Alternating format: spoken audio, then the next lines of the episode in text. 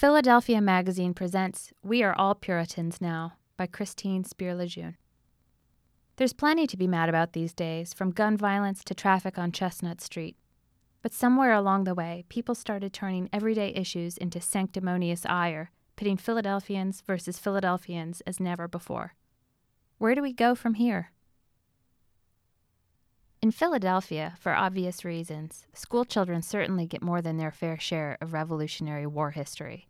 Where I grew up, though, the lore and the landmarks revolved more around the Civil War, so that was the American historical drama in which I was steeped. My classmates and I attended earnest, elaborate battle reenactments, toured historic homes turned hospitals with floors still blackened from bloodstains, wrote God knows how many papers on the lead up to the fight, the whole shebang, year after year. But despite all that, it's only been in the past few years, in a moment in which the idea of our nation turning viciously against itself hasn't felt nearly as much like ancient history as it used to, that I've given much thought to what came after that conflict. It's hit me lately how improbable it was, miraculous even, that we ever managed to pull ourselves back together again, that Abraham Lincoln pleaded with his fellow countrymen to move forward, to offer charity for all and malice toward none, and that it actually worked, at least in that we tamped down enough animosity toward each other to lumber on as a single nation. Thank God nobody had invented Twitter yet.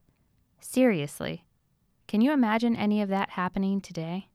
We're not thinking much about charity lately, at least not in the way Lincoln meant it, in the sense of making peace, binding up wounds, trying our best to live together. We're pretty much doing the opposite, all the time, everywhere. Why take the conciliatory route when the combative one feels so satisfying? One notable example here in the ha, city of brotherly love and sisterly affection came this spring in the form of State Representative Brian Sims, who broadcast on social media a video of himself yelling at a woman and three teenagers quietly protesting outside the Center City Planned Parenthood, then offering his followers money if they could identify the protesters. A few weeks after that came another video, this time featuring Sims berating a woman who was outside the building, praying.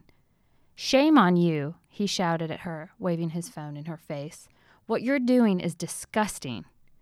The message accompanying the video begs Sims' tens of thousands of followers to similarly push back against Planned Parenthood protesters. He wrote, They prey on young women, they use white privilege and shame. They're racist, classist, bigots, who need and deserve our righteous opposition. No matter your views on reproductive rights, it's hard to argue that Sims's purple faced righteous opposition produced anything but more anger and division in an already angry, divided milieu. Actually, it did produce one thing. A GoFundMe after the video hubbub raised $129,000 for the pro life union of Philadelphia, likely not what Sims had in mind. Of course, it's also possible that this episode produced no reaction whatsoever in the vast number of citizens whose Twitter feeds and news feeds, Slack channels, and family gatherings are full of this exact type of take no prisoners non dialogue. So it goes in the age of rage. On the one hand, it's easy to understand the surfeit of fury out there. People are fed up. In the past year alone, we've seen mass shootings, and Me Too and the Kavanaugh hearings and children in cages and Mueller and Russia and white nationalism and climate change and rape allegations against a sitting president and hateful Facebook rants from our own police and so much more. If you're not morally outraged, are you even human? And this is, arguably, as it ought to be. Moral outrage, considered, organized, and channeled into action, is what this country was built on. No taxation without representation and what's driven every bit of its progress, from the end of slavery to child labor laws to women's suffrage to civil rights. But there's a difference between action oriented outrage and self righteous fury, no matter how much we like to blur the lines. And I'd say it's the latter that's pulling us under, splitting us into micronations of the like minded, all of whom are defenders of what is good and right in a never ending series of achingly repetitive, self defeating civil wars. I'm not just talking about the fights between Trumpers and anti Trumpers, or capitalists and democratic socialists, or the pro life and pro choice crews. That would be simpler. It's also cyclists versus drivers, the woke versus the not, urbanists versus people who like Stu Bykofsky, centrists versus progressives, progressives versus not progressive enoughs, boomers versus millennials, you versus all the idiots on the Schuylkill Expressway, and so on toward infinity. The guiding principle when it comes to principles now is this everyone who is not with us completely is against us. And we respond accordingly and predictably, meeting rage with rage, not to mention public denigration, dismissiveness, and straight up venom. I don't need to tell you that this animosity all takes a toll, and not just on the Republic. Anger, the saying goes, is poison. It's no coincidence that the Oxford Word of the Year in 2018 was toxic. Americans' happiness ranking has dropped for the third year in a row, according to a World Happiness Report. Stress levels are up, loneliness is up, depression up, suicides up. Amidst all this general misery, one of the most popular coping mechanisms to have sprung up is the concept of self care, a phrase, as NPR pointed out, that hit a five year high in Google searches right after the contentious 2016 election. The modern understanding of what exactly self care consists of is almost comically wide ranging. Self care is taking mental health seriously. It's exercise. It's a face mask. It's a snack. But no matter what we're talking about, it's almost always framed as a salve for this anxious, unpeaceful moment.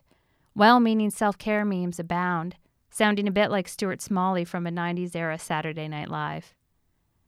Your needs are valid. Your mistakes don't define you. Go easy on yourself. All of these principles are right and fine, but as far as binding our bigger wounds, I think we're looking in the wrong place. If we're interested in fixing our war torn, exhausted souls, it's not about going easy on ourselves. It's about going easy on the other guy who also has needs and makes mistakes. It's about more charity, less malice. In other words, my fellow countrymen, I think it's time we try to cut each other a little slack. You'd think Philadelphians would be better at getting along, given our Quaker forebears, who were raised to see the divinity in everyone, who saw value in just being quiet, who literally called themselves friends. But times and cities change. By 2016, the Philly pendulum had swung all the way over to angriest city in America, according to people who rate such things. It's strange to think of warm, scrappy Philly as an angrier place than aggressive New York or car clogged Los Angeles, but a friend of mine recently theorized that our smaller size and parochial tendencies, everything here feels so personal, means that, well, everything feels so personal. And it's hard to live and let live when it's personal. Take, for instance, the activist, artist, and public space cheerleader Conrad Benner, who this winter took issue with a Starbucks kiosk going up in Dilworth Park at the base of City Hall. He made several convincing points against it in a well written Inky editorial, and also wrote a post about it for his blog. In the latter, which made the rounds in several of my circles, indeed, it was at that point his most popular post of the year, Benner said. He called City Hall officials incompetent and the Center City District leadership greed fueled. This project was an example of bad leadership and public space sold off for profit. The post ended, fucking do better. Several tweets echoed these sentiments. A petition launched from his site has since garnered 8,000 signatures. I happen to agree with Benner and Company about the general mehness of the plan, but the blog rubbed me the wrong way. Wasn't it possible that the president of the CCD, Paul Levy, also known as the original Center City cheerleader, the man responsible for Dilworth Park's actual existence, deserved a little benefit of the doubt? Or at least that we might allow that he wasn't willfully, quote, putting corporate interests over public good, as one tweeter phrased it. All this accusatory acidity over some coffee in a park? I know, I know. It's not just coffee. There's principle here. There's always principle in 2019. For his part, Levy argued in the Inky that the kiosk was also intended as a green, leafy traffic buffer so that people could better enjoy the space, that a locally owned catering firm would operate the shop, and that, hey, making money helped keep the park running. Eventually, the two men met for a real life conversation, marking a detente of sorts. The kiosk was still happening, Benner would write in a much milder post on his site but he was happy to report that Levy agreed the CCD would work to improve transparency in its decision making processes. Levy joined Benner in a joint statement, clarifying that the shop was leased out, not sold, and also that the passion surrounding the place was heartening as a sign of the park's great success, even if people sometimes, quote, disagree on specifics. This was a charitable note to end on, I thought. It's no small thing giving people, especially people we don't know well, the benefit of the doubt. Our brains aren't really wired that way. We're inclined instead to cut ourselves a great deal of slack while attributing other people's failings or perceived failings to a fundamental character flaw. That guy in the Lexus who cut you off? An entitled, selfish moron. But when you do the same, it's because your five year old just told you he's going to throw up in the back seat. You're not a jerk. Your sin was circumstantial. Psychologists call this not so generous habit of ours the fundamental attribution error. And it's one factor that can affect the way we perceive the world around us, says Deanna Geddes, a professor at Temple's Fox School of Business. But Geddes, whose research revolves around workplace anger, believes there's something more common and even more powerful at play in most of us when it comes to expressing anger and processing other people's these days. She describes her dual threshold model for understanding how we give, or not, the benefit of the doubt for so called in groups and out groups. If we see someone as an in group member, you're my sister, you're my coworker, you're my friend, then we tend to cut them more slack, Geddes says. We set thresholds for other people when it comes to their emotional expression, she explains, particularly anger. When someone crosses our threshold, the anger is seen as deviant, overly aggressive, incomprehensible. But our thresholds adjust depending on whether the actor is one of us that is, someone white, someone black, a Republican, a Kardashian, and our judgment of the acceptability of expression varies wildly. We have so much slack for our in groups and no slack for the out group, Geddes says. This is true everywhere, from corporate offices to social media feeds to our president, who, the very week I spoke to Geddes, told four brown skinned Democratic congresswomen who critiqued his policies to, quote, go back to where they came from. In group and out group tribalism was a major theme in Jonathan Haidt's and Greg Lukianoff's The Coddling of the American Mind, the 2018 bestseller that explored the origins of a certain type of intolerance endemic on college campuses today. The authors argue that when we're in this sort of tribal mode, we tend to, quote, go blind to arguments and information that challenge our team's narrative. Also, they assert that more and more We've been falling prey to the great untruth that life is a zero sum battle against the other tribe. And it's not just us versus them, it's also good versus evil. In this framework, mulling nuance and context looks like making excuses. Polite disagreement feels like surrender.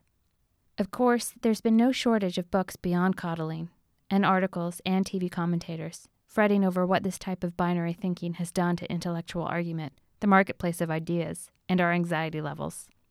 Nothing good. Also, as Times columnist David Brooks wrote last spring, we've all clenched up, fearful of saying something wrong, fearful of provoking a Twitter backlash. This is what the call out culture, or is it the cancel culture, hath wrought. Better to just zip it and stick to self care memes. But for all the hand wringing over the college kids, the rest of the country doesn't look to be doing much better. You know what I mean. Instead of curiosity or empathy, we offer an eye roll. We type LOL as an insult. We tell people to delete themselves. We inform them that they hate America or hate freedom or hate everything, that they're snowflakes and fascists and libtards and bigots and bleeding hearts and old and stupid and disgusting and sexist and dangerous. And whenever possible, we do so publicly, full of the righteousness that comes with absolutism. We're less like our Quaker predecessors and more like the Puritans, the original virtue signalers, whose preferred method of public punishment for brothers and sisters who strayed was the stocks, not smartphones. Same difference, really.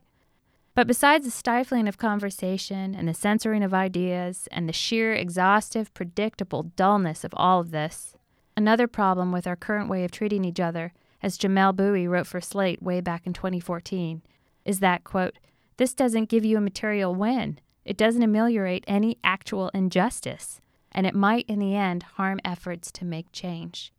There's a reason some of history's most effective change drivers, say King and Gandhi and Mandela, warned against bitterness and embraced love. They wanted to win peace in the long run, not just score points in the moment. This summer, as tens of thousands of fed up Puerto Ricans took to the streets, I watched with a knot in the pit of my stomach. Not because I wasn't moved, but the opposite. Their crusade put into harsh perspective the relative lack of such collective effort elsewhere in our country lately. It's possible, as many people have suggested, that more of us in the 50 states aren't taking to the streets because there's simply so much moral outrage that we don't know what to do with it, how to organize it. But the fear that hits me with increasing regularity is that we're just so tired from the constant battles over differences in specifics, that buzzing, bitching background noise of all of our lives, that we're running out of steam and focus and a sense of unity for any big, vital crusades and also that we're too busy crafting the perfect comeback tweet to even consider the difference between the two. When I was growing up, my parents took us to an easygoing Methodist church, but I still knew plenty of hellfire and brimstone types, people who saw the devil in everything. It's been surreal to watch entirely different demographics embrace a similar hardness, seeing the world and fellow man through sin colored glasses, even though their concepts of sin differ wildly. In their book, Haidt and Lukianoff write about a college student at Claremont McKenna College in California. The young woman, of Latino descent, was troubled and hurt by a campus climate that she felt was grounded in, quote, Western, white, cis heteronormative, upper to upper middle class values, and sent an essay to that effect to the school administrators. In response, the dean of students sent the young woman an email. The dean agreed, she wrote, that the college had a lot of work to do and that this was an important issue to her personally. Could they meet, the dean wondered, to discuss how the school might, quote, better serve students, especially those who don't fit our CMC mold? The student, already feeling excluded, took the phrase, our CMC mold, as a further hurt and didn't go talk to the dean, but instead, well, you've read enough of these stories to know what comes next. There was a Facebook post, then campus protests, marches, demands that the dean resign, a couple of hunger strikes. In one public gathering of students, the dean apologized for her, quote, poorly worded email, swearing that her intention had been to affirm the students' feelings and support her. The demonstrators didn't accept the apology. Eventually, the dean resigned. What's missing in this scenario, the authors argue, is any benefit of the doubt from the student or student body toward the dean, who had nothing in her history indicating that she meant harm with her email. The so called principle of charity in philosophy, what the Methodists call generosity of spirit, what you and I might call showing good faith, cutting some slack, is the concept that we ought to interpret people's words in their best, most reasonable form, rather than their worst. The college kids Haidt and Lukianoff look at aren't doing a whole lot of this. Then again, neither are the rest of us. The us versus them, good versus evil, victim versus oppressor, smart versus stupid mindset doesn't leave much room for charity. Neither does the social media feed. Besides that, let's be honest. Owning the other side just feels good and can be hilarious. I lost the better part of a day in July binge reading angry tweets from David Simon, executive producer and writer of The Wire and former Baltimore Sun reporter, in the frenzied aftermath of the president's ugly characterization of Baltimore. Quote, disgusting rat and rodent infested mess. Here are a few choice examples of Simon's Pulitzer level Twitter insults to Trump's defenders. Being a squib who thinks The Wire attributed Baltimore's ills to the performance of a lone U.S. representative rather than 60 years of the myriad forces arrayed against American urbanity, it's clear you laugh easily at many things simple puns, farts, clowns, and Volkswagens, etc. And the capital letters convinced me. Not only can't you read or think, but you can be outmaneuvered by the fucking caps lock on a keyboard. And on it went, and on I read, along with the initial vitriolic comments that prompted Simon's own vitriol. Anger is contagious, research has shown. The original tweeter's furious posts made me furious even as I laughed. Fury all around, wash, rinse, retweet. You can see how we've gotten ourselves into this mess. And yet, Unbelievably enough, we still have reason to be optimistic that there's a way out of this hell. No, really. Last year, when an organization called More in Common released a study about American polarization, there were, no surprises here, extremely stark differences between the far left progressive activist wing of this country and the far right devoted and traditional conservatives. But, the researchers noted, those groups made up a relatively small proportion of us, roughly 33% put together. Our political landscape, they noted, is much more complicated than the binary split between liberals and conservatives often depicted in the national conversation. Most of us aren't one or the other, caricatures or cartoon villains. Most of us fall within, quote, the exhausted majority of people tired of the fighting. People with a range of viewpoints and behaviors that don't fall neatly into boxes. Problem is, the study says, even those of us in this tribe of the tired have, quote, absurdly inaccurate perceptions of each other because the loudest voices are the ones on the far edges. Even so, the study found a few hopeful statistics. Half of us believe that the people we agree with politically still need to listen to others and be willing to compromise.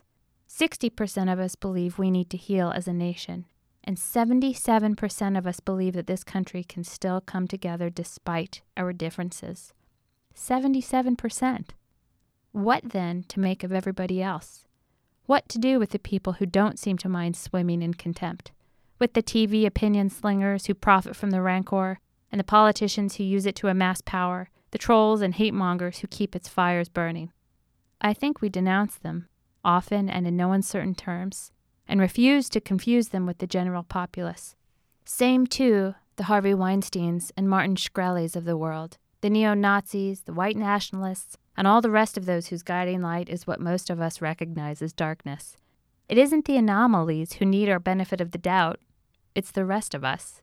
The people to focus on now, to go easy on, and try to get along with, are each other, the exhausted majority, and whoever might be willing to listen on the wings. This summer, in a rare brief moment of patriotic unity, we all lost our minds as the U.S. women's national team won soccer's World Cup. It was glorious, as was the joyful victory speech at the subsequent ticker tape parade from co captain Megan Rapinoe, who has been leading the team in a years long campaign for equal pay with its less successful male counterparts. We have to love more, hate less, she told the cheering masses. There's been so much contention in these last years. I've been a victim of that. I've been a perpetrator of that. With our fight with the Soccer Federation, I'm sorry for some of the things I said. The crowd laughed. She paused. Not all the things, but it's time to come together. This conversation is at the next step. We have to collaborate. Have we reached the next step yet? The reaction around the country to Rapinoe's words would seem to indicate that yes, we'd like to escape the rage tunnel to something better. The findings in the More in Common study suggest this, as do all the searches for absolution through self care and the self imposed social media breaks all your friends are taking, and the endless barrage of change.org petitions that land in your inbox. Fact is, the Oxford word for 2018 was toxic, but Merriam Webster's word was justice. That's the hope, isn't it? That we can fight without fighting dirty and be angry without aggression, or with less aggression anyway. Americans have managed it before. So maybe we can channel Martin Luther King Jr., who appealed to our common humanity as we lumber on, or Mandela, or Gandhi. Or maybe we can just decide not to dwell on the personal offense, to be more generous of spirit and less quick with a burn. Charity of any sort involves sacrifice, let us renounce the eye roll, refrain from the retweet. Let's check our malice, our smugness, the self righteous screeds, and lay off the horn, Philly. Even if you've somehow made it through life without watching a single battle reenactment, we've all seen what despising one another leads to. Let's try not to go there.